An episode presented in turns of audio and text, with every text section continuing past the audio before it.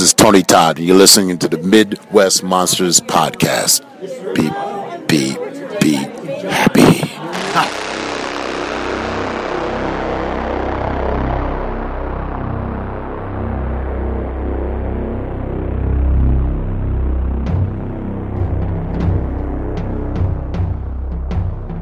I'm excited. I'm sorry I picked this topic. I love this movie.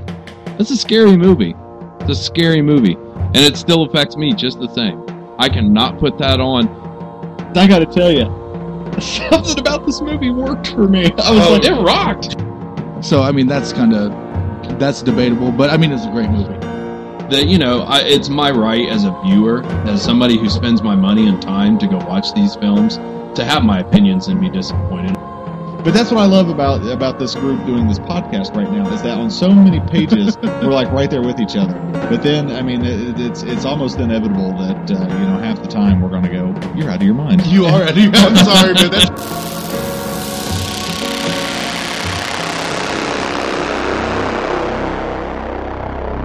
Welcome to the Midwest Monster Podcast. And now, here are your hosts. Good evening, ladies and gentlemen. Welcome back to another enthralling episode of the Midwest Monsters Podcast. We're kicking it to you live from Muncie, Indiana tonight. I am one of your hosts, Grizzly Abner, and I'm joined by my dudes.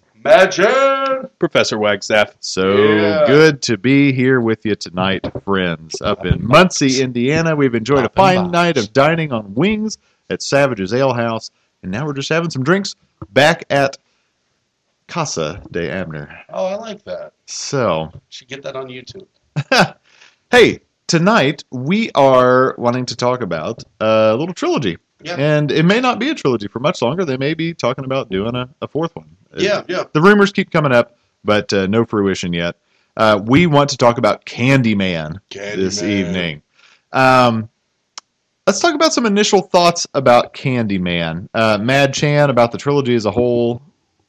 What, what, just the first time you saw it versus um, how you felt about it this time around. Okay, so I remember seeing it earlier on uh, when I was younger and being enthralled with it. I, I thought the bees were really cool early on. You know, I thought the bees were really cool. I didn't get the gist of what the story was. I just knew it was kind of like this thing that we used to do called Bloody Mary. Mm-hmm. So I was like, oh, they've taken the old, you know, not chicken and egg, but I was like, oh, they've taken the old Bloody Mary thing and turned it into a movie, you know. And uh, I, I kind of thought that was real neat. Um, the guy with the hook for the hand was cool. Was, I thought it was a neat twist. Uh, I have always enjoyed the Candyman, and especially after meeting and talking to the Candyman himself, it, it, he makes you enjoy the movies even more. Totally, totally. Professor, Um, I would put the first one in my top twenty of all time. Okay. Um, if if not closer to my top ten. oh, really? Um, I love it, and I, w- I will say this full disclosure. I was supremely disappointed with this movie as a child. Oh, okay. Um, Yeah. It was part of you know the, with the video age and going to the rental store, um, and at a younger age, the idea of an urban myth and kind of that folklore around it, mixed with all of this, the gratuitous sequels that I'd come to know in modern horror. I thought that Candyman would be much more gratuitous and explicit. Right. That it would be much more fun yeah, for Oh, yeah. a younger person. Um, so I had this kind of stigma even all the way up into college, where I just kind of thought of that movie as a letdown until I rewatched it, and it's like the ultimate 180 for me. Yeah. Here in the last 10 years or so, I've I've just grown to absolutely love it, and I liked Clive Barker even as a kid with reading like The Thief of Always. And there's other things that we'll go into in other episodes dealing more with Clive Barker, but this was just another extension of that um, with kind of the fantasy that draws the horror out, if that makes sense. Uh, but for me, just a big turnaround, and it's you know grown into one of my all-time favorites, the first one. Cool. Cool. Um, I saw.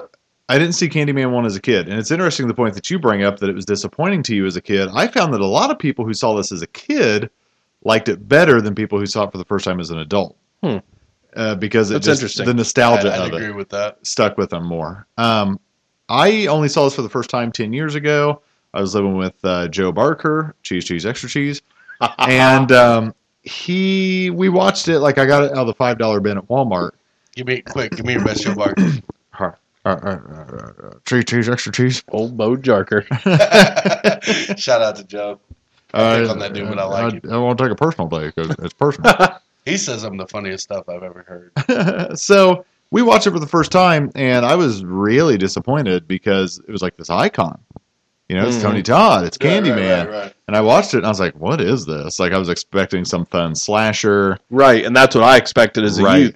And I, I real quick, just I know we'll go more into this, but just to add to that, I think part of that is because, and we'll discuss this, it's a very intelligent film, and there was much more to it that at an age of you know 10 11 12 years old i'm not picking that up. No, i'm expecting a stalking scary monster. And certainly image wise there's plenty scary in there even for a kid but the that Again for this for this podcast, I picked up on stuff now that I didn't even think about back then, and I'll, I'll bring those. I'll say those specifically, but it's, it was kind of neat to Yeah. to look at it from a different angle.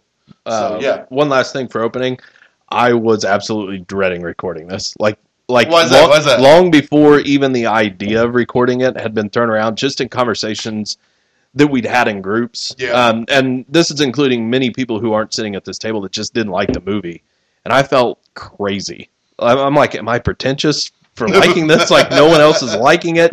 Something else, but you know, we all rewatch things. We all form opinions as we go, and Yeah, and that's something to think I'm about. excited to talk about it. The professor just brought up something. If you listen to an episode from, let's say, two years ago, where we talk about a movie, it, our opinions on those things change. They're ever changing. Right. They're never just going to be the same. They're like our top five list. If you ask me now, it's completely different than it was before because we have those things. Well, and a classic example here is if you go back to like some of our very first episodes Yeah. and we list our favorite movies, a lot of us talk about how much we love Hol- or, um, Friday the Thirteenth Part 3 Mm-hmm. and how much we've all changed. Oh, yeah, on yeah. Friday changing. movies we That like. would be towards the bottom now yeah, for me. Yeah. because you're a part six guy right now, Mhm. and I love the 2009 Yeah. even more more than I've liked any of the rest of them. I like the 2009. know what, though? I- and I'm a total mark for Part Four now. Yeah. right on. And I think that's an important part to really kind of call out and clarify. I know it's really not specific to Candyman, but for horror fans, it's okay to change your mind. Oh, That's part of definitely, being a fan is continually watching these things and appreciating them from different angles and Exactly. perspectives. Perfect example for me, Texas Chainsaw 2. I've ripped on that movie historically Oh, yeah. and have just over time it's just not allowed me. It seeps to in. do that. It's no, just it like- seeps in. Yeah, it's like, It no, hopper, you like hopper it. seeps into the back of your head with them dual chainsaws. Yeah. Well, and I want to dig that even deeper, Yeah. Um, because I talk about that theologically. You know, we've talked about on the show before how I'm, I'm a pastor and I'm into these things, and like Right. for me, the way that your theology changes over your life, and Yeah. the way that you encounter spiritual text, no matter what religion you are or what your philosophy is, Right, right, right. those things will evolve over time, and they will speak to you differently. A good piece of literature will speak to you differently. A good piece of music will speak to you differently. Mm-hmm. That's the beauty of art and philosophy and literature is that like these things as you change in life, as your journey progresses, what speaks to you will change. And that's the beauty, especially of the horror genre. Yeah. Obviously, we're here to talk about the horror genre. The Right. beauty specifically of the horror genre is your fears will change. Yeah, man. And what things- touches you will change. things I didn't even think about ten years ago. Like now, like being a father and being older. Yes. Like I watch like child anything that harms children now is even though I, I know it's fantasy violence. Like anything that has to do with that, I, I it hits me a, a lot harder now. Or the or the loss of a protective. the loss of a um uh, oh a spouse or a, Right. a significant other of any kind or a parent. Right. Like like ten years ago, I was just like, oh, her dad died, and now I'm just like, oh my god, it just Right. everything affects me differently now. Totally. And I've I've seen that as we progress, especially as we're going through this, because the the type of movies we watch, we're always picking something new. We Mhm. we very rarely do we cover a movie twice. You know, some instances, but I mean, we don't do that. Right. So watching new things that I've watched before, I'm like, man, this is it's weird. And to tie it all back into Candyman, I started this by saying I didn't like it at all the first time I watched it. I thought it was stupid. Right, I just watched it last week for the second time ever in my life, right. and I loved it. See, there you go, there you go. That's, that's So, awesome. so I think worked that out good for you. Yes, I can. I just say it was uh, shameful how excited I was at your Facebook post. commentary on uh, social media where people were talking about it with you, and you and you basically said that. I it was shameful. I, I almost did a, a damn dance at my laptop when I read it. I was like, yes, it's not going to be infuriating and painful to record. So that being Good said, All right. let's launch into the first Candyman film. Mad Chan, you are our specifics guy. Tell us the specs. Candyman, 1992, directed and written by Bernard Rose, based on the story, a short story by Clive Barker called The Forbidden. Um, starring Virginia Madsen, who plays Helen, our lead character. Um, Xander Berkeley plays Trevor. Uh, Kasi Lemmons plays Bernie, and of course the Candyman, whose name we're, we're- I'm not gonna cut. We'll get to that later. But the Candyman is played by Tony Todd. We get a little bit of the backstory, but it becomes more prevalent in later films. Right. And I guess we've kind of already talked about initial initial thoughts. On Yeah. the. Can, so go ahead. Let's let's just give some quick just shout outs to Tony Todd here. Oh, definitely, definitely. I mean, Tony Todd, just a legend of the genre. Yeah, Um, when anytime that we've ever been in the presence of Tony Todd, just a total gentleman, Oh, definitely. a, Every a- time. a gentleman and a scholar. Yeah. Let's be honest. The guy Sharp is as a the guy is brilliant. Um, grew up in New England. I can't remember where. Connecticut. I, yeah, I think so. I think can't remember. Connecticut, but just uh, theater trained. Uh, just Yeah. a brilliant guy. And if you guys have listened to our uh, Tony Todd from the what was it? Uh, Days of Dead Chicago, yeah, Days of Dead Chicago, Chicago. Not this past year, but the year before, 2014. 2014, Yeah. Yeah, if you guys listen to our Tony Todd interview there, we kind of go in and we surprise him with how much we know about him at the time because we're talking about Cabrini Green, we're talking about his one man shows, we're talking about all this, and the the guy, Dead. the man went out of his way and he set this up with us. Yes. He he called us over like Tony Todd. A quick Yeah, go ahead. Can I give a quick Yeah, yeah, recap? please. quick recap. We're walking around in our Midwest Monsters gear, and, and we try to set up interviews ahead of time. Uh, definitely more so, uh, uh, Professor and, and Mad Chan Right. um, have done this a lot more than I have. And we're just walking through, and it's so funny because it's Friday night, and we're not trying to do anything Friday night. We know they're busy. We're not trying to mess with them at all. Any any celebrities, we're just typically these guys connect with them on Sundays yeah, it's we do, so we do things on the last day of. Right. And so we're just walking through and like we're not expecting anything. And so me and Mad Chan have got a pretty solid buzz going on. Pardon me, I'm Which is the truth. No, real that's the quick. truth. And it was so weird because that was our thinking is we're like, man, we're, we're going to go ahead because we do things on Sundays. We're going to go ahead and talk to some people, but we're going to go ahead and drink and we're going to have a good time and just be have fun on a Friday night. And- And, Tony Todd ruins that. So we're cruising through. We're cruising through and we're in our Midwest Monsters uh, uh, vests, Vests, or cuts, yeah, if yeah, you will. we have our Uh, those of you who have been around us much. And we're walking through, and Tony Todd is slow, and he looks at us and he goes, "What's Midwest Monsters? You guys, come here. Come what's here. What's Come here." Midwest Monsters?" and listen, when a six foot, whatever, eight, nine, ten, seven foot man, I mean, With a deep voice. Yeah, when he's What is, what is what is what is Right, right, What, are you, like- what are you guys? What is the Midwest monster? Right, and don't forget that Mad Chan and I are like six two and six four respectively. and so this guy towers over us. He's like, "Get over here." We're like, "Yes, sir." Yes, sir. That's all we He can says, do. "What's Midwest Monsters?" us. And we're like, "Oh, we're a podcast. We do horror movies. We do interviews." And he's like, "Why haven't you interviewed me?" That's his words. His exact words were, "Why don't you interview me?" And I was like, "Oh, um, well, usually we try to get a hold of somebody who's affiliated with you and this and that." And he was like, "I'm here now." We're And like, I was like, "Oh, okay." And he's like, "Well, let's set it up for later this weekend. The Midwest Monsters are going to sit with Tony Todd."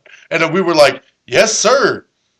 So cut to three beers and planning later. If Tony Todd says this, we're going to go on Sunday, or if he's ready to go on Saturday, we're going to do this. Go again. What happens then? we walk by again. His booth is just dead because it's the end of Friday night. Nothing's Right. going on. Everyone, all the early crowd that comes through has already been there. And he goes, "Hey, you guys, Midwest Monsters, let's do this now." exactly. And- like completely off guard. And so Chad and I have a moment like Craig from Friday, uh, where that girl asks Craig if he's high, He's like, and we're and, like, no. and he like brushes his shirt off, and he's like, "Do I still look high?" Like me and Mad Chan have got a buzz going on, and and, and uh, Mad Chan's wife Nicole is with us, and, and like we're, we're like handing her shit. We're like, we're like hold our beers, hold our moonshine. Uh, we're like, do we look like we can interview Tony Todd right now? and he didn't care. He didn't care. And, and we just we just had a great time. So if you guys have never heard that, it's definitely worth a listen. Go back to the Days of the Dead 2014 episode and check that out. And it's uh, about midway through. Would you say, Professor? You yeah. the shows? Uh, two things we're leaving out Oh, that I want to add. Uh, one, yeah, we didn't talk it- about the professor. it was an excellent interview. Props to you guys. It was one of the better ones we've had at a convention. He was fantastic. Oh, he was great. Uh, great stories, great answers. Uh, and two, both of you, son of a bitches, told him that I was scared that I was scared of him as I was taking I pictures about, about ten that. feet back. So when you guys say that to him, he like kind of looks and smiles and waves, and I'm obviously oblivious to it and just kind of kind of give the okay wave back, like what the hell's going on? Come to find out, you guys talk. So when he signed my Hatchet Two poster later that weekend, he put Midwest Monsters. Ryan, be brave. I was like, fair enough, fair enough. love it. Class Love act though. All right. Oh man, what a dude! So let, let's go back around to 1992 with Bernard Rose and the by story by Clive Barker on the Forbidden. Yeah. Um. j- Just go ahead. Like, go ahead, Chris. Like, get into this. So this is a story. Uh, it's it's it's an urban legend story. Yes. Um, and so you've got Virginia Madsen. She's Helen, yes. she is a grad student, married to a professor. She's working on her um, her PhD, I think her doctoral thesis, Yes. Right. and it's going to be on urban legends. And so they start interviewing people, and so um, people start telling the story of Candyman. Right. And Candyman is a a, a, a, a mix of Bloody Mary, of the Hookman legend. Right. Right. Um, and so you've got the this amalgamation coming together. Right. And the, let's we need to point out that Candyman, the Candyman story takes place in Cabrini Green. What is Which- Cabrini Green? Cabrini Green is historically one of the worst projects in America. Uh, definitely one of the worst projects in Chicago. Probably the worst. Yeah. Yeah. Yeah. Is it still there? No. Nope, it's been You're- demolished. that's what. Yeah. I remember as a kid uh, seeing it from the highway one time and somebody pointing it out to me, and I was like, I never want to go there. Well, our friend Kevin, you, specifically yours, all through college, hmm um, and his situation, I remember him talking about having a duck as they Oh. drove past. Oh it. yeah, yeah. Uh, as a kid on the school bus, Yep. uh, good friend Kevin McCaffrey. He's a great stand-up comedian. Check him out. Um, yeah, I, he he grew up in Chicago, and yeah, that, that sometimes they'd have to drive near there on field trips in his school bus, and they would That's they would make the kids duck on the school bus when they drove by. Wow. That's legit. Is that bad? That's to not get shot. Yeah. Well, and my and I took um, different subsidy courses for Section Eight housing and other things in Mhm. college, and we watched a documentary on that. And I mean, on just Cabrini Green. yes, specifically Wow. on Cabrini Green, and the violence was unbelievable to the point where most of this film is not filmed there. That is, Oh, yeah. that is mainly sets in the UK. Now there's some, but very minimal because Right. even even during you know like the busiest times of the day, that was not safe for them to be there. Right. I mean, they- it's that rough. Yeah. Like, it's not overreacting through kind of this mythos of a rough place. Like, it was legit that dangerous. Yeah, yeah, and one of the most dangerous places in America. Which makes At this the time, movie all yeah. the more interesting. Right. Right. Yeah, and and like ultimately, Cabrini Green is the ultimate story in our our breakdown as a culture and a society. Mhm. Right on, yeah, and see Yeah. that's that's why I thought it was important that we mentioned it because it's not the the man, the myth that lives there, because it's the it's the place itself hmm that would spawn this evil. You know what I'm saying? That, that would house it, and nobody would think twice. Now, my question I've got to ask early Yeah. on because I never really fully gathered this. Yes, As we talk about these films, the first one's Chicago. Yes. The second one is New Orleans. yes. The third one is L.A. East LA specifically. My bad. Yeah. No, no, no. I just Because it's that's a more different Hispanic, culture. yeah, yeah, it's a yeah. different culture. What? Um, where specifically was Candyman's character? We'll talk about that whole story in a minute. Where did that take place? Louisiana. I thought so. Back Okay. towards New Orleans. So the thing is, so even neater to me as a historian, as a urban myth guy, Yeah, as all this sort of thing, is that I love that the story was carried north right. during that Great Migration after you know the Civil War Yeah. of the the freed people who came north to work in factories and, Yep. and work in that industry over time. So that that legend came north with that culture. Right. And I'm not sure who's responsible for kind of spreading that out in the movie versions because this is originally set in the UK in Clive Barker's short story. Right, right. So I mean, they really went to great lengths to make these movies better than Well- they really get credit for a lot well, of times. I think it would have to be, and I mean, it would have to be a Bernard Rose thing because the, Bernard Rose has that ability. Like he likes to set things. He likes to he likes to use set pieces. Do 'em to- right. to help tell stories. Right. Right. So I mean, I'm sure like Cabrini Green in the North was was a set piece for Bernard Rose. I can't speak for him, obviously. We don't know that, but I, in researching, I didn't find a whole lot right. about why. Well, I can't remember which movie it's in, but they do mention that it goes to the most dire areas of inner cities. yes. Right. and which I think is a very important and interesting dynamic to these movies Yeah. and and why they're scary because of basically oppression for our original you know what ultimately becomes our bad scary in these rougher areas where people are being oppressed just Right. in modern times in different ways i mean again and we'll continue to just kind of peel back these layers on Yeah. really how damn smart these movies are especially the first two especially the first one Yeah, Right. yeah. The first one had a lot more going on in it than let's say the third. Well, yeah. Yeah, I, I know, but I mean the way that the professor's breaking it down, like the professor does. Like the third one. But anyway, we're talking about the first one. Um, let's just hop right in real quick. I'm just going to th- go through some notes, like I kind of do. Um, whatever the legend is, wouldn't mess me up as much as the bees. Adding the bee factor to that legend, to the Candyman, messed me up, bro. Like seriously, because bees are those things that you can't control. People, some people are allergic to them. It's that other bee smell, fear, like whatever you know about bees. Like that messed me up, especially in the mouth, on the face, Mhm. bees coming It's- out it's the chest. wild. Uh, like if you've ever been stung, like truly stung, and you're halfway allergic and you swell up, you know what kind of pain you're in. Right. So I like the whole time, the everything with the bees throughout three films. I'm gonna give it all three of them. The, bees freak me out more so than Tony Todd because we met Tony Todd, but Right. the bees freak me out more so than even he does, and the things that the bees do. So I thought that was kind of that was kind of crazy. And the thing about Candyman, the original Candyman, is um, we don't see the Candyman. One, two, three. I gotta calm down with that word. we don't see the the man himself till 43 minutes and 36 seconds which is an into important the movie. Exactly. That's important on why this film is so good. exactly. Let me just say this: How chilling is it? And you may have been alluding to that. If so, I'm sorry. No, no, no, you're fine. No. How chilling is it when we've built up this kind of persona and the idea of him, but in the flesh, in the parking garage, we share Exactly. Helen, and it's like, Exactly. Oh shit. what we're not certain of is now right in front of exactly. from a long time ago. That's so scary. Exactly, dude. To this day, I was watching a panel with Virginia Madsen. If she is parked in a parking garage for an event, she's escorted out No shit. For real? because people have fucked with her in the Oh, past. oh man. wow. Like people will hide out and be like, Helen, uh, and she's like, seriously, no, we're not doing Hey, this. dude, dude, no, really though. If you did that to me, I think I'd still be scared because of the words. I mean, I, I we know that she's like people mess with me, but seriously, Right? I bet there's a lot more than that going on with that Psych- psychologically. Oh yeah, That has to play a little more than just oh, I wish they would leave me alone.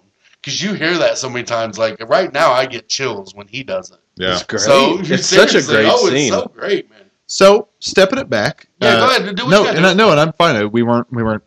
I think we were going in great places. Um, just trying to just finishing up here that that intro. So they're doing the story, and we we've learned this myth of this candy. Yeah, yeah, definitely. and so she really starts to dive into it, Mm-hmm. and um, she takes her friend, and they go to Cabrini Green. Yep. And uh, I love too that they think they're going to get the upper hand on this other professor, this real Mhm. cocky British guy, Yeah. who's like, "Oh, We'll Candy- bury you. yeah, what they say, We'll dude. bury you." And he's like, "Oh, you mean Candyman? Let me tell you all about Candyman." Nice ponytail. Yeah, dude. he's got an awful ponytail, and he does a great job of breaking down the Is whole story. Is that the guy from part two? yes, the guy from the I, beginning. th- of part I, I two. thought so. Okay, we're good. We're good. Um, he breaks down the whole the whole mythos of Candyman. That Yeah. he was a freedman in the South, and that his dad was a wealthier guy, Yep. um, and that his his flaw was that he was a painter and he painted the the daughter of a wealthy plantation owner and fell in love with her and that's all we know in this film. They fell right, in love right, right. and then you know they they chopped off his hand so he couldn't paint anymore. Now here's the overkill. Why chop off his hand when you go let him get killed to death by bees? Yeah. So the only thing I can think of is in his last, his one ray of hope. If you make it out of this alive, you're never going to be able to do the one thing you love. Right. So that's the only thing I can think of Right. the hand. And then Is they because that would make sense to me. They're like, we're going to take this away from you, and we don't. I don't know if. Like we know now that uh, a flock of bee or whatever a large group of bees could kill people. I don't know how in the time period readily available they that knew. was, or if you even thought that many bees would come. right. So I mean, maybe it was. Oh, maybe it was more of a torture technique than a "we're going to kill you this way" technique. Right. So I don't know. That's the way I always took it. Was maybe they didn't know that the bees would kill him, hmm but the the cutting off of the hand was we've taken away the one thing that you love, Yep. and he just so happens to die from it. Right. So that's the way I always took Totally. it. So So you get the legend, right. um, which is great uh, because I love a good legend and a good origin story. So they go to Cabrini Green, and they're just going to prove that it's just murders. You know, that's what they're trying to do. That there's no Right. that- there's no merit to it. You know, that this girl, the lady that was killed by Candyman, is not true. You know, that it was a guy who kept breaking through the mirrors in the projects Yeah. because the mirrors opened into yeah, the, the mirrors led from the back into the apartments. Yeah, I like that. That was a good. That was a good twist. and so they they keep screwing around and they they have to deal with the Candyman, but he's not the legend. They have to deal with the drug dealer. Oh, dude, the thing in the oh the bathroom. Oh my. well, I feel like this is an important part of the story. Yeah, it I mean, because it's I mean it's penultimate. I mean, the the Candyman is the drug dealer, the guy who dresses and looks like Tony Todd but is not Tony Todd. Then they beat her up. Well, she files a report with the police. They arrest the guy, and she says, "Boom! I have just proven that there was no Candyman. There's no sweets to the sweet. It was this guy all along, and they're the ones who murdered the other girl." Enter the real Candyman Yeah. in the parking garage Right. because ultimately, It's even more jolting. yes, it's way more jolting, and he comes around, and to me, it was very before its time. It was it was New Nightmare. It was Freddy versus Jason. Freddy comes around in those movies because people have forgotten the legend. They forgot about me. How am I supposed to get my victims if they forget about who I am? And that's why he comes to Helen in the beginning. Right. But then we find out ultimately why he's after Helen. Right. But originally, you know, you took my legend away from me. You took my victims away from me. The people who were scared of me. Diminished all the pain and anger. Yeah, you're you're saying you're saying exactly. You're saying that everything I've ever done is is for is not true. It's for nothing. No, that's not the truth. So now you're going to ride with me on this. Yep.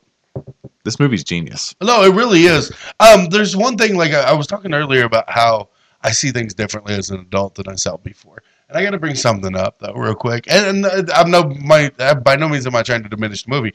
Um, who was watching the baby? How did the woman come home to find the dog's head chopped off and the baby gone? And a bloody white woman laying in the other room. That would take time. Who was watching the baby? Candyman. No, no, no. That was the one thing that kind of got me this time watching it again. Was that was it? She comes busting in, and Helen's in there with the baby. You know what I'm saying? Like Helen's made her way into this apartment. Something that was a dream before has now come to fruition. It's a reality. Who was watching the baby? I want to tread lightly here. Maybe we are insinuating the dire situation in these housing projects. That she left the baby home alone? Yes. Oh no, and I'm just asking. So, no, I, I don't no, know. It's a good I get question you. to It was ask. just something weird as a from a, my standpoint. Like I don't because as how protective she was over the baby earlier. I don't see her leaving. I didn't see this character leaving the baby alone. But you're right. Maybe it was a dire situation where she would go off to an eight hour work day and leave the baby alone. But it just seemed like the baby's gone now, and we the baby's whatever. So the the baby's gone. But that's one of the things that really starts to get Helen in trouble. But my thing was, who the fuck was supposed to be watching this baby? Like, was the dog protecting the baby and feeding it and walking it and changing its shitty diapers? Was no, and I'm not trying to be funny with it. It was just as a dad, as a father. No, certainly. realistically, like ten years ago, I didn't care. I'm Right. telling you, I didn't care because it was a it it helped move the story along. But now watching it, I was like, man, like because uh, watching it with the wife, we both at the same time were like, who was watching the kid? Hey, who's watching these babies? Well, and The I think fat that one's watching the little one. This this goes kind of with the palpable fear that is with Cabrini Green. We have Okay. kind of a, a dueling fear there that it Yes. kind of it goes back into this where we're going into these people's homes in this area um, that that is just as scary in a way as an urban myth Right. and then you can get into all kinds of balancing acts and comparisons Right where on. we spend our time being worried about you know saying a man's name five times in the mirror but look at the hell we're living in Right. Right, and there's that's the next level of brilliance in this movie is the social commentary. right Well, see, and I think that was my that was my reason for that. And I know my the thing I brought up was very minuscule in the whole arc of the film, but it was like it's certainly in, a in the in the place that you would live in, and the the person that this woman seemed to be. You know, like she's trying to make something of herself. She doesn't want to be the statistic like everybody else, and she tells Helen. And it was just like now, where thugs are breaking into your house daily, you're going to leave a young child home alone because Candyman didn't kill anybody in the apartment. They they think Helen killed the dog. So that was my thing. I just don't. That was the one thing I couldn't fathom, and because I've never lived in impoverishment like that, so I maybe I can't fathom Well, and another those, thing too, decisions. You know right, what I'm most saying? can't right, and, and to think also about that commentary when she's like, "Oh, what you come around here for? You want to tell them how bad we are Mhm. about all the drugs we do, Right, all right, the people right. we kill."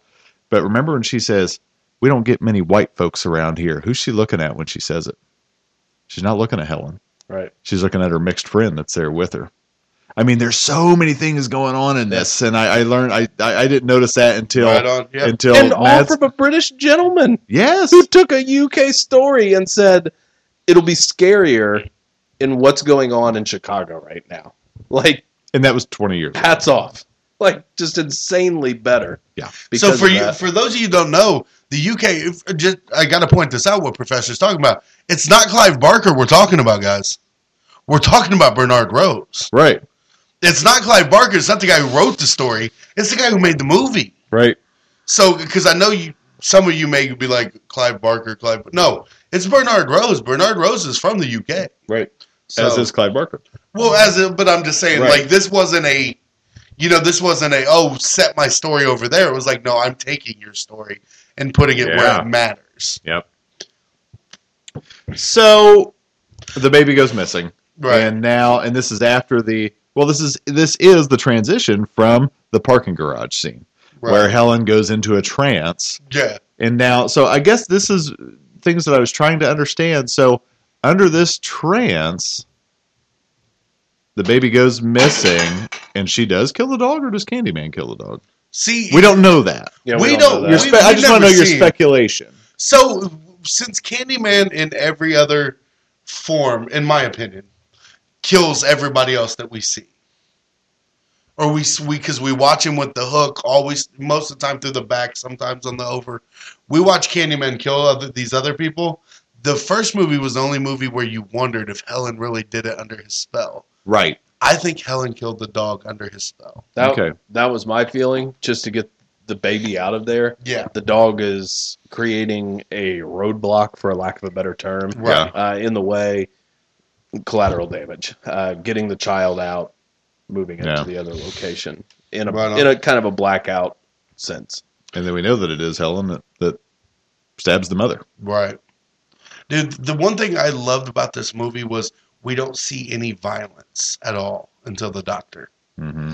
Everything is kind of aftermath. Everything's kind of hinted at. It, it's not a gory, bloody, violent movie. It's kind of an aftermath movie. Cue Right- my disappointment as a 11 year old. Right, right. Like, And as it's, a it's, it's yeah, bloody, it's bloody yeah. pools here. It's this and that. We don't really get to see anybody get that stab, get that puncture, get that Right. aggression until the doctor. So I thought that was another thing that was brilliant in this part Yeah. was like we don't have That's to see, we don't have to spelled out. Yeah, we don't have to show you all the violence. Shit's violent. You Yeah. know, like we're showing you the aftermath of violence. Which, on a side tangent, I think is ahead, is partially why this movie is so effective and why so often Clive Barker struggles onto the screen. Uh, he is very fantasy based. The things are very fantastic that we see. And within this, Rose managed to find delicate ways to approach it. He, you know, with the bees, for instance, that's classic Clive Barker. Um, that he managed to get onto the screen in a very visual way. Um, and with what you're talking about, the very subtle approaches to showing the aftermath of things. Because with Clive Barker, it's not historically, with his writing, it's not about spelling every single thing out in a typical way. It is in terms of detail, Right, right. but it, it's in a very fantasy driven way. And that's why he's so popular. And I think ultimately why this movie onto the screen works so well is because we don't take the typical approach to the, the material Right. that we that we try and make it understated for basically the the majority of this film. I mean, we still have some very uh, extreme moments and things that we see, but for the most part, as you say, uh, quite effectively, we show after the fact, or we insinuate. We let your imagine do some of the directing for it, which is, as we know, always a good mark for horror films. Yeah, totally. Um, why don't we let's pick up the pace a little bit because Okay, we've done yeah, a yeah. great job of laying the foundation. Yeah, okay, I got you, We've got laid you. the foundation. So basically, we start going into Helen's psychosis, supposedly, or Candyman's reality. Yeah. So I think um, going into the later things, I think I think Candyman was real. I don't think Candyman was the was a figment of anything. I think I like to think it was more of a haunting, more of a possession type. Like she didn't believe in something and now she believes. it. I don't think it's a medical thing as much as it was a supernatural thing. Totally. Right. And then the fact that Helen was who she is. Right. So I thoroughly enjoyed that because it came at the end, and uh, we got so many movies like that today, like oh, long lost relative, long lost love, whatever it is. But this one fit. Yes. I I I, I, I, I believe this one a little bit more. And that's what I love. I was making the point earlier that Candy. I thought, you know, that Candyman came around because he didn't want to be forgotten, Right. and he was going to use Helen as his tool to make sure he wasn't forgotten. Right. And then here comes the spoiler. We find out that Helen looks just like the plantation owner's daughter Yeah. Yeah. that he was in love with. And it was we find out as he tells her, it was always you, Helen. It was always you. That's Oh, the last that note I have here. It was, It's- it was always, always you, you, Helen. Helen. Die with me. Let's, Let's- go into the afterlife together. and let's live forever, Forever. as this legend. Let them be afraid of you as they are of me. Like that's when I was like, "Holy shit, this is brilliant." Yo, de- definitely, definitely. I was like, I was like, you know, I was coming around. I was like, "This is good. This is good." And then when that happened, I was like, "Oh my god." Oh yeah, no, Well, sir. this movie's a the, masterpiece. And the great line that I've always held on to to apply to not just this, but you know, kind of urban myths with the the writings on the wall, the whispers in the classroom, just the buildup of that and the spell out of it. It's just great because you start putting it on a grander scale, which I think is what this movie really is is all about and what makes it great. This is bigger than just a certain entity bothering someone and being scary. This is huge. This is grand. It is is decadent in a way that we really don't see in a lot of horror films. There's much more of an eroticism to the violence in a way that isn't lame. You know what I Right. mean? yeah. Um, and something else that we haven't uh, pointed out that I do Oh, want to point on that I think is important. The first time this movie was seen in 1992 was five months after the riots in LA. Wow. Now, the Watts riots. yeah, I just No. want to point this out. Watts is the '70s or the Right, this is the LA Uh, no, riots. that, that, that's I'm yeah, sorry. I, I, knew which one that's I what meant. you mean. I'm sorry. The Yeah. the ones downtown. Af- After yeah. the OJ. Uh, yeah, yeah, yeah. That's the one I Um, meant. Yeah, yeah. And and I think that it is important to mention that this you know, we always examine the climate of the world that we know when horror movies are coming out and how those are pertinent to what is being put onto the screen. Right. And I think this is is important. You know, I think we'd be making a mistake if we at least didn't mention. It. I'm not trying to push buttons in any way, hmm but the fact that this came out within a calendar year of the LA riots and all of the racial divide, Yeah. and we have a strong, sexual, scary black man swooping up and hurting white, White woman. females. Yeah. I think that's important to note.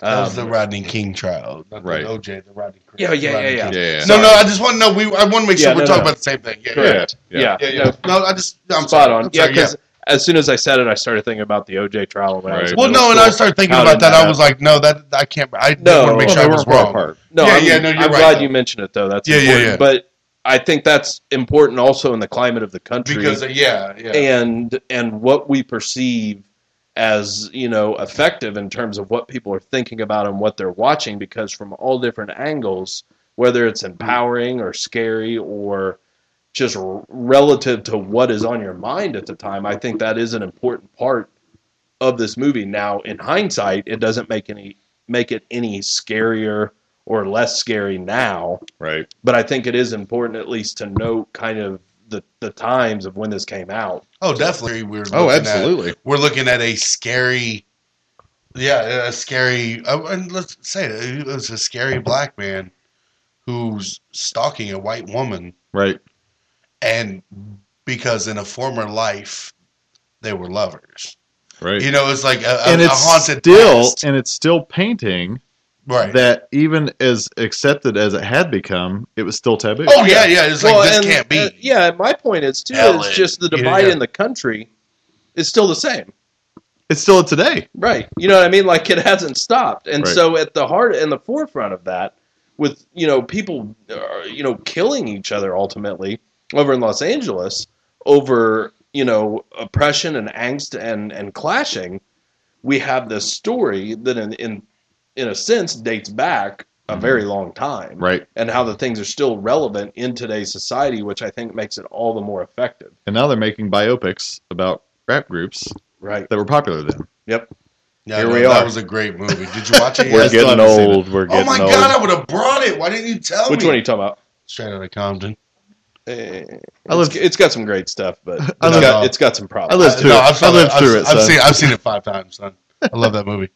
Hey, um, guys, let's do final thoughts on Candyman, the first one, because we need to move on and Yeah. talk about these two sequels. Wrapping it up, closing out with the uh, with the spoiler. Um, Helen ultimately betrays Candyman. Yeah, definitely. and she's not going to live forever with him, which No. becomes a theme. But she goes in because she finds out that the baby is in this giant wood pile that they're going to burn, Yes, yes. and she goes in to save the baby. It's kind of an old modern fable in a sense. You know what I mean? Yeah, That- yeah. That big fire. There. Right, right. Hansel and Sorry. Gretel. Continue. Uh, so she goes in, she saves the baby, and ultimately she dies. Well, then she becomes part of Candyman's legend. You know, he says Helen Right. five times in the mirror.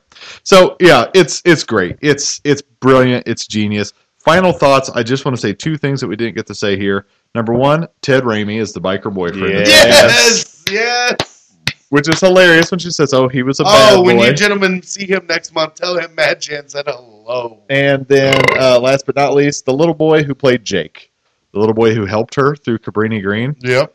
That kid was genius. He was great. He was such a good little actor, and uh, It's in that, important. Yes. Yeah, supporting cast. yeah, and in that that panel I watched with Virginia Madsen, she had nothing but great things to say about that kid, about how sharp she was, and she was just sure he was going to become famous. And he Where'd just, you watch the panel? on YouTube, um, and he just kind of disappeared. But like he came in and was like he came in to look at Virginia Madsen's trailer, and he's like, "How come I don't have a trailer like this?" And she was like, "Well, one day when you have a lot more work and you're more famous, you'll have a trailer like this." And he says, "Can I bring my people in here?" and he brings in like his friends and family to show him Virginia Madsen's trailer, and they all just stayed I love it. I'm digging that, because dude. he was as that. sharp off screen as he was on screen. That's He awesome, dude. like, Come I don't have a trailer? Those Uh, are my last two thoughts. Final thoughts up. My final thoughts on Candyman is I really enjoyed Candyman. Yeah. I really did. It held up, and especially after whatever I thought of it before, getting to spend time with Tony Todd and talking to him. And guys, this wasn't just once. I mean, we've seen Tony a couple times, but getting to interview him once. But he's he brings everything you want to be in this movie to life. And that's the great thing about it. He talks so passionately about this movie that there's no way after talking to him you can't like this movie. Yeah. Because he enjoyed Especially and loved talking to him this in movie. Chicago. Oh yeah, we were in Chicago, and if you guys listen to the interview, Grizz asked him, he was like, "Hey man, what about Cabrini Green?" You know, like that was the thing. But Yeah. yeah, that was that's mine, man. I, I I thoroughly enjoyed the first movie. Totally. I just said the first movie. Professor. Uh, final thoughts. I'll try and be brief with this because I know we've stretched this one out, but I just love this damn movie. Yeah, right. Uh, one, I love that we see Rusty Schwimmer dealing with the uh, the scene in the cop station. Yeah. Yeah. Uh, always nice to see her pop up in there. Um, two, with the ending, I love it that we say Helen five times into the mirror. Yeah. And we deal with her, and we see that shit bag dude get his Oh yeah. nice retribution there at the end. Uh, and you know, three, I just want to put this out here. I think this is my favorite horror film of the '90s. Um, I I put Scream up there.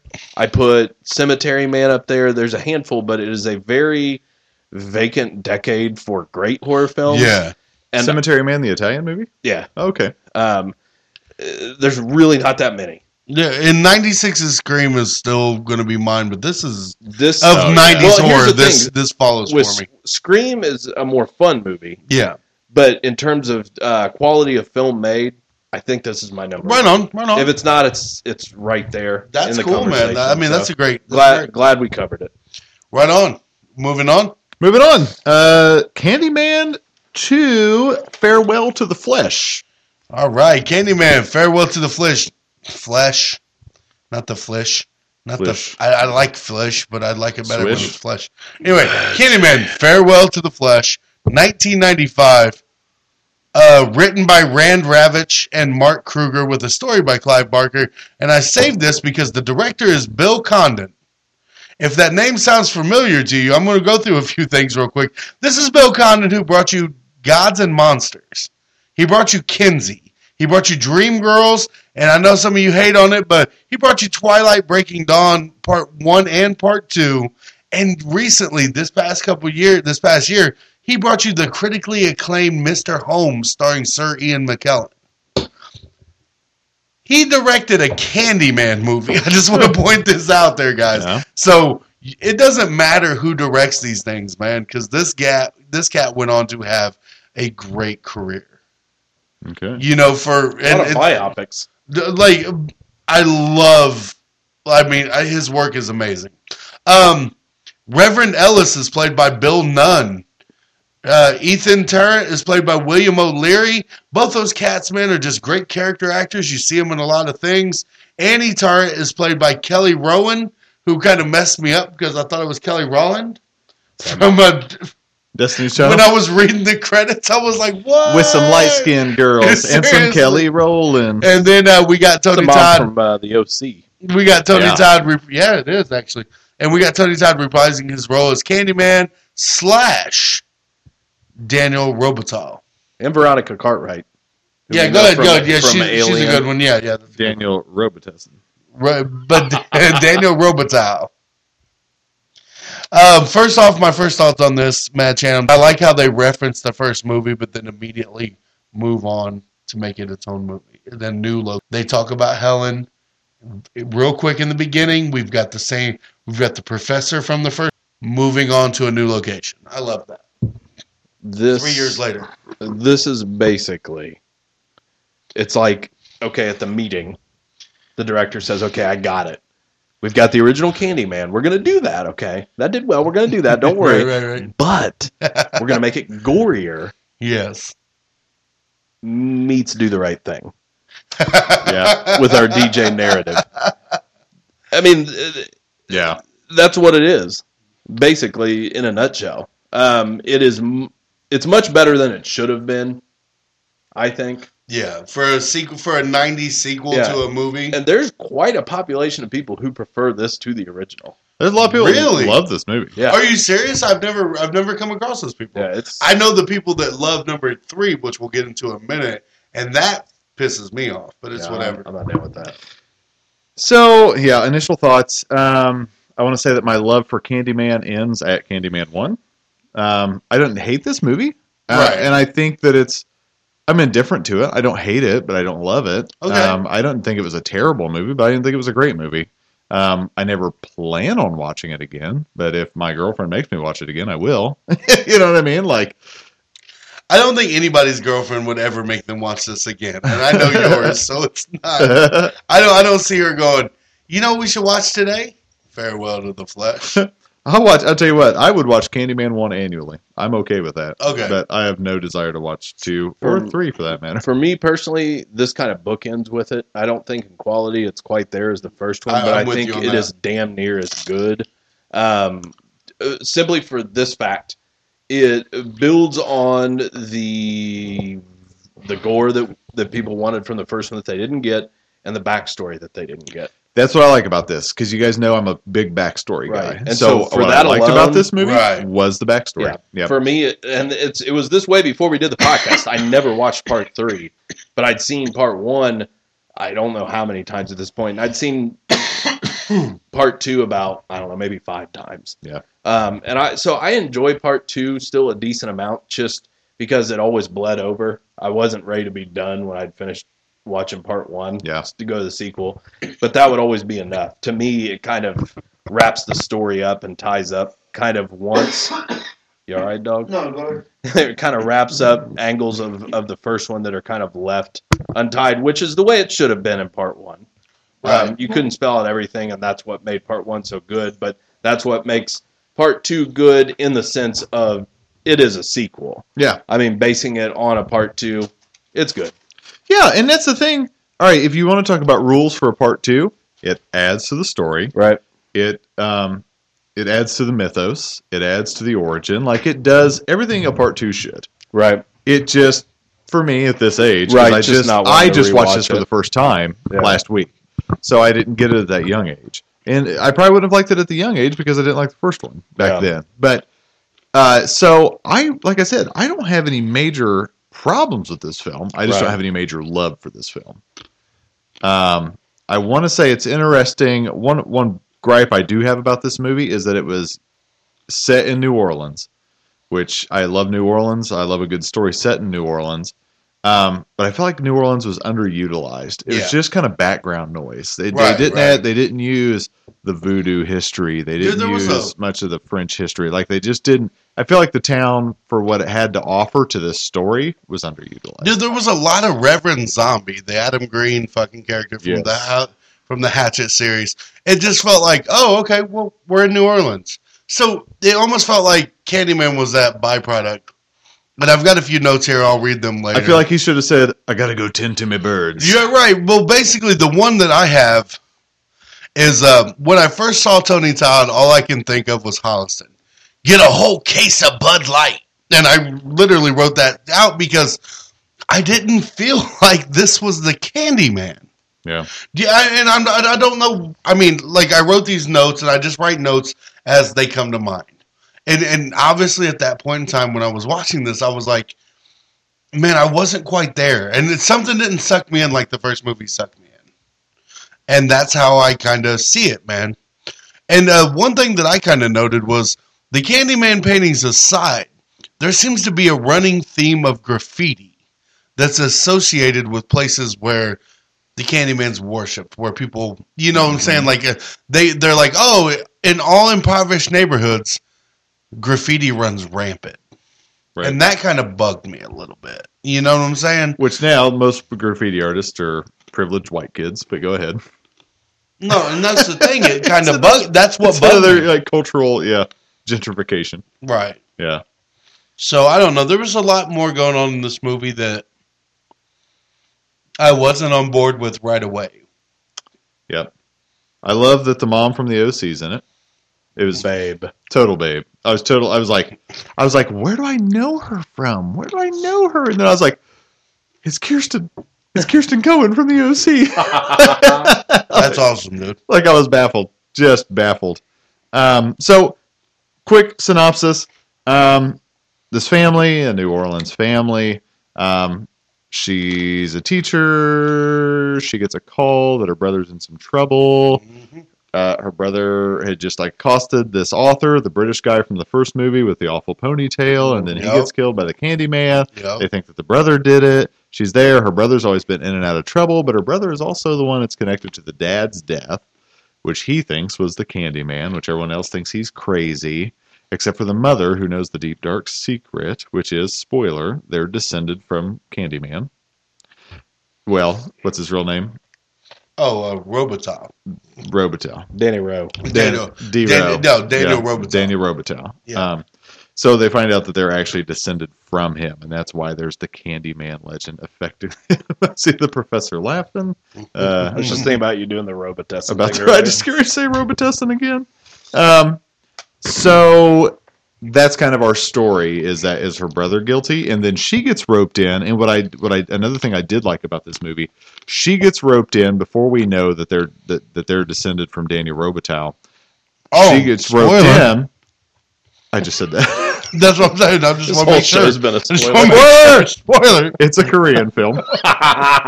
Um, hey, look, my copy is Korean, bro. Um, but before we find out that she is descended from Daniel Robitaille, we just assume that Candyman is messing with her because she's another cute, short-haired blonde lady. Honestly, that's what I thought right, in the and beginning that's of that's this, pretty man. smart. It's smart as a sequel because Right. it plays on your sympathies from part one. Right. So you think that this is just another Helen for Candyman. He's wanting to claim his next Helen, when really he's saying, "You're my granddaughter." Well, this starts a and, and uh, Professor. I know you love these movies, but I, and I'm not trying to be mean or out of line, but this this really starts like Helen gave us a you look just like the woman. In this movies, it's like no, no, no, you are my descendant, yeah, and it's and this is a running theme through all the movies from here on out, which is really upsetting to me. Because now we're starting bloodlines. Right.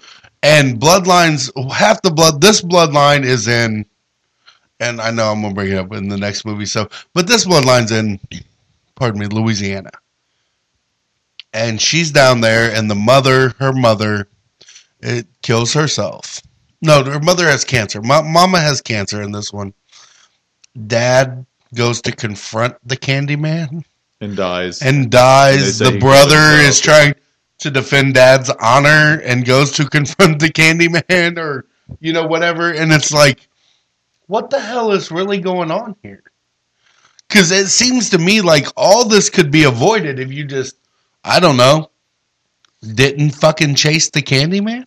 No, and I'm not trying to be mean, but it's But- like, like that's the first movie. It was like Helen went looking for trouble and found trouble, but is like, oh, you look just like her. You know, this movie, it's like, oh, no, no, no. When you call upon me now, we're family. I'm going to come to you and tell you what it is, and we'll talk even more in the next one. But the, it, there's this overwhelming trend where the first one was like a, a almost a happy accident, like a what's that guy's name? Bob Ross, the painter from Muncie. Yeah, there's no such thing as mistakes. They're just happy accidents. right. Where Helen was a happy accident. You kind of Right. look like the girl, and now this one's like, no, it was your destiny to be with me. Right. Come join me forever. And he uses the same fucking Come lines. Right, Right. right, right, right. We're gonna live forever in death. Right. And it, I don't know, man. Like this one just seemed. It didn't seem as well as put together as the first one. Professor. Please. No, I agree, but uh, for me, I'm just much more forgiving because it's a sequel. No, no, Um, I got you. Yeah, like uh, you could I hate have you, but I got you. just uh, went No, out I'm winking. I'm and winking. Can I can I not cut you off, but cut you off real quick? Hey, Because to say, me, can I- finish? Can Can, I- he finish? but but No. but yeah, I agree with you. uh, Almost exactly where you're going to start. In that, if it would have just been another Helen, I'd have thought it was even lamer. Right. You know what I'm saying? So Right. I am glad. oh glad. my it- god, that's a great picture. If you guys are on Instagram, check it out. if it would have, if she would have just been another Helen, I'd have been like lame. So at least they were trying something new. Okay, Right. okay, I'll, Right. okay, I'll and give so, you that. and that's where I was just getting ready to say I'm a little bit more forgiving for some of the the inadequacies with the plot and decisions that they made because they are at least trying to, in all directions, enrichen the story, which for the most part they do. Um, by watching part two, even if you decide not to watch part two ever again, as you said you may just do, it will make part one better. Mhm. And so I applaud them for that because we get to see more explicitly. And I think it is important to see what our character in Candyman went through and why he is the way he is. Yeah. Why, if nothing else, those flashback scenes make part two worth being made and watching. Um, I can't say the same for our third installment, which we'll talk about, but within this one, we have reason for it being of worth. And so for that, I applaud it um, because they could have taken the cheap route. I think, ironically, it may have been a more celebrated film in terms of money and, and all of that if they would have just picked another victim in a different city and explained that it, we target different inner city areas. Yeah. Well, and here's just the kill- thing. and just tortured one soul and killed people in the process and went on to the next one. But we do get that in part three. So, and that's where I think the standout is important to note for part two, even if you don't love the film or even if you don't like it, that it at least took more of an effort to kind of build upon the story than the average one does, especially in the VHS age. See, and I guess I guess my whole thing was cheap sequels pumped out. I Oh, mean, yeah. we covered them on different episodes, and with this one, there's clearly an effort to add to the story. And so, for that, to me, for listeners, if you're listening to this episode and for some reason you haven't watched these films, it's worth watching part two, even if just one time. yeah. I'll I give would you that. recommend, I'll give you so. that. Oh yeah, totally. But yeah, But I think my thing was, and the reason I wanted, I, w- I tried to cut you off just a second ago, and I'm finally getting in, you hate is, yeah, it's because I hate you. Um, no, man, it's what you said, because you said something that really resonated with me was apparently the it's a thing that if you say Candyman, anybody says Candyman five times in the mirror, the Candyman appears or whatever. That's a that's the urban mig- or the urban legend, the Right. myth. But we only follow Helen, who looked like the original woman, and then family. right. Like it, they could have so easily just been like, it's some girl or some kid or some anybody who said Candyman who didn't fully believe but was pressured into doing it or something.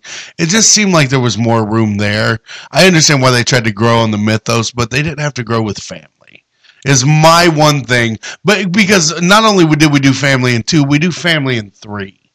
Family just seemed like an easy gateway to make another shitty sequel. Well, I will argue this before we get. Oh, you're it. fine, you're fine. Three is a ripoff of two. Oh, yeah, definitely. in like every straight up, straight up. Oh, I have not yet begun to defile Oh, this series. Right, right. No, no, and you're fine. So I think that's just my thing. I'm gonna go through some notes real quick because I kind of write down things as, that I feel. Yep. Um, I like feelings. Once, once more with feeling, Magic. right on. So Virginia Madsen is supposed to be like his girl reincarnated. So does that mean she is supposed to be his daughter or something? Which we find out, yes. So that was initial thing. I was like, so who's this woman supposed to be? She ends up being family. Oh, you're She's the Kelly great, great. Yeah, Kelly Rowan is the great, great granddaughter. Right. Which I got something to say in the next movie, but of so Dan- Kelly Daniel Rowan is Robitussin. right is Daniel Robitussin. So Kelly's the great great granddaughter of Daniel Robiton. Robiton. See, you got me fucking saying it wrong. Pardon me, guys. Um, His name was Eddie Sudafed. but His name. is the one thing I did enjoy Rob about this movie is, like you said, Grizz, like you, I like that they flesh out the backstory a little bit more. I like that story, and honestly, I could watch just that story. If you were to be like Candyman for eighteen, whatever, whatever, nineteen, whatever it was, and you just watched the Daniel Robitaille story, Yeah. I could watch that because I think that is interesting Yeah, it was. the the the man and the woman and the torrid affair and how it leads to him becoming a urban legend, a a a soul or tortured soul for the ages. I think that's a great story. So I liked how we built on that. I liked Right. seeing all the backstory stuff, but man. I don't know. This movie just didn't hit that mark for me. Yeah. And something that they tried in this movie, which I don't know if you guys picked up on, fire was the catalyst at the end in the first movie.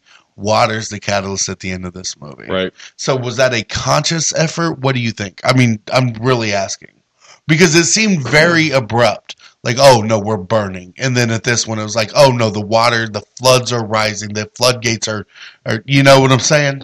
We've got fire. Biblical, We've biblical. got we've got water, and then I want to know if we can get magnets and how do they work? well, I'm just saying, like, it just seemed that they were because both of those endings were very.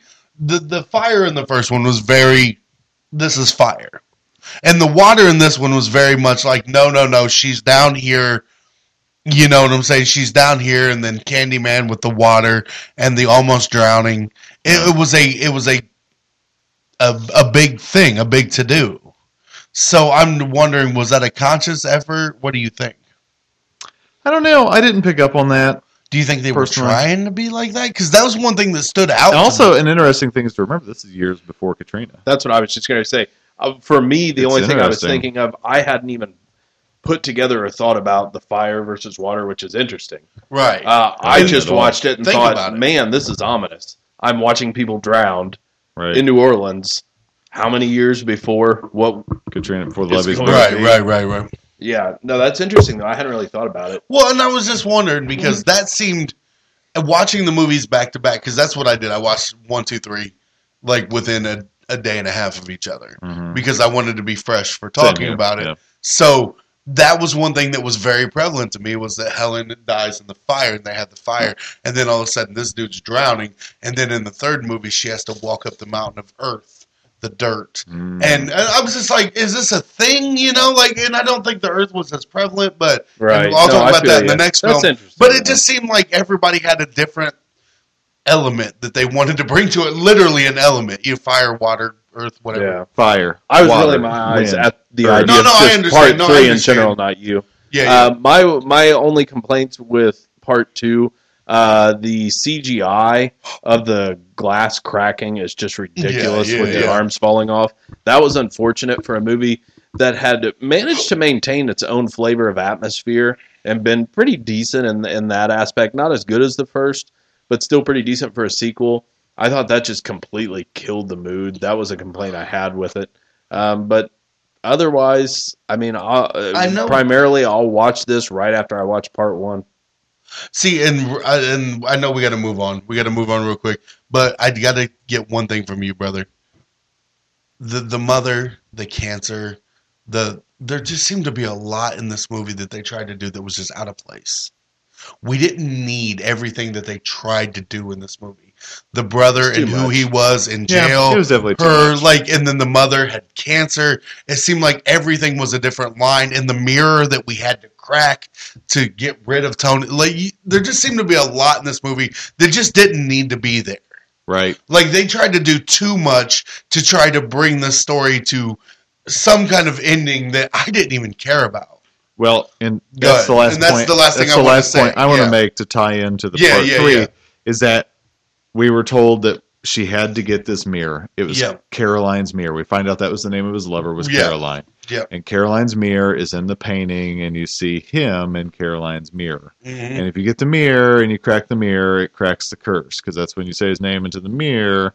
And then uh, they destroy the mirror, and guess what we get? Candyman 3! He Yeah. back.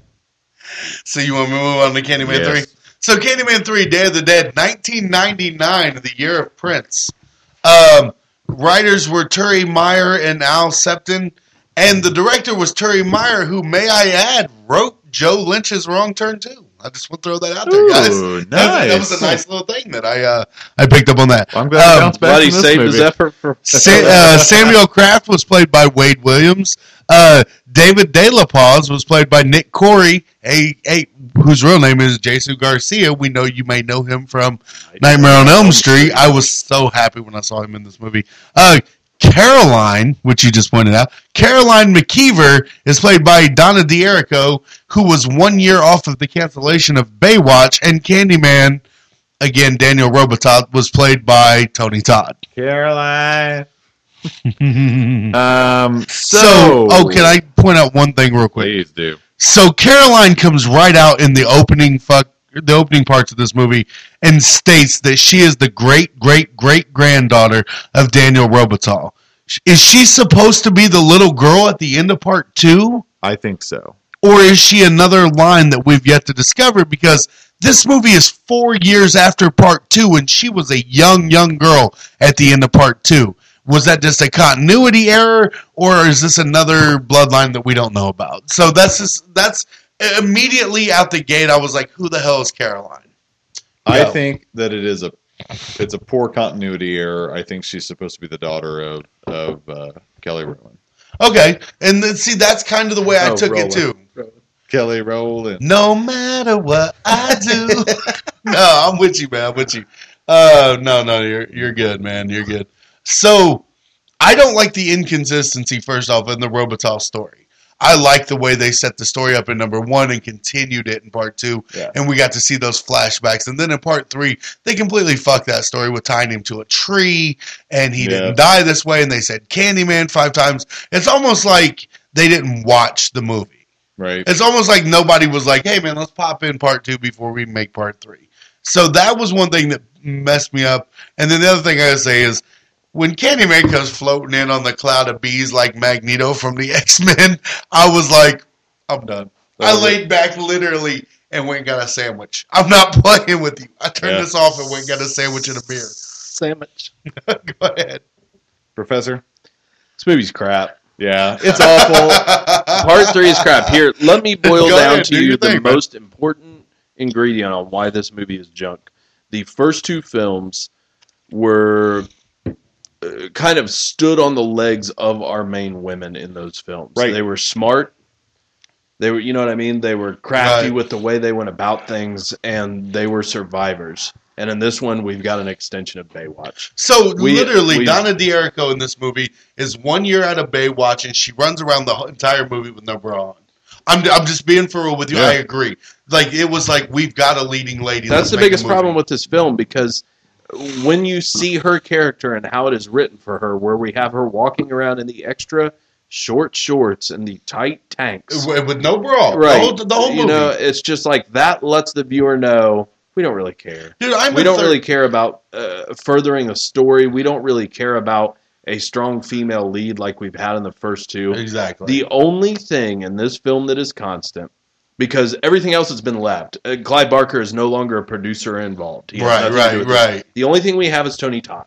Tony Todd is still great as Candyman. He is continuing his character.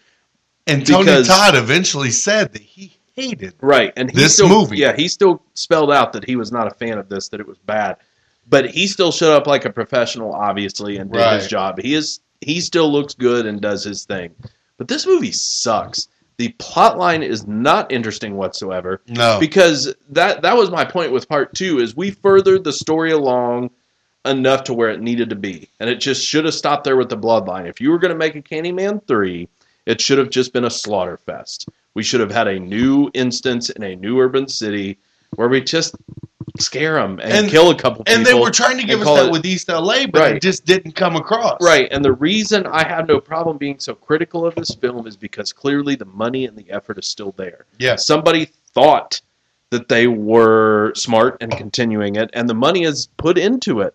This is not a completely cheap looking film. Mm-mm. So uh, that's where I kind of look at it on a different scale. It's like, well, you've had these these first two films that were legit. This first one is great filmmaking. The second one is pretty good by sequel standards. This is pedestrian, and I literally have Awful. nothing else to say about it. I'll let you guys No, close it well, out. you you make this thing, man. Like when anytime a movie relies on dreams or relies on some otherworldly thing, dreams uh, or premonitions.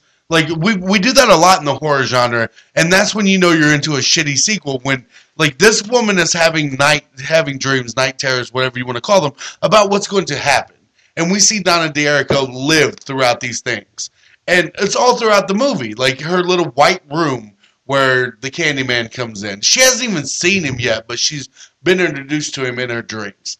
We don't know how, we don't know why. The name wasn't said five times. She doesn't do that until later in the film. So uh, that's the kind of shit that me- messes me up about this movie is it's almost like they were like, okay, look, we're going from here to here. We're going to East LA. Now we we've established that we think we guys, being the Midwest Monsters, we think this woman is the this is the daughter of the Kelly Rowan in the last movie, but somehow she has all the paintings.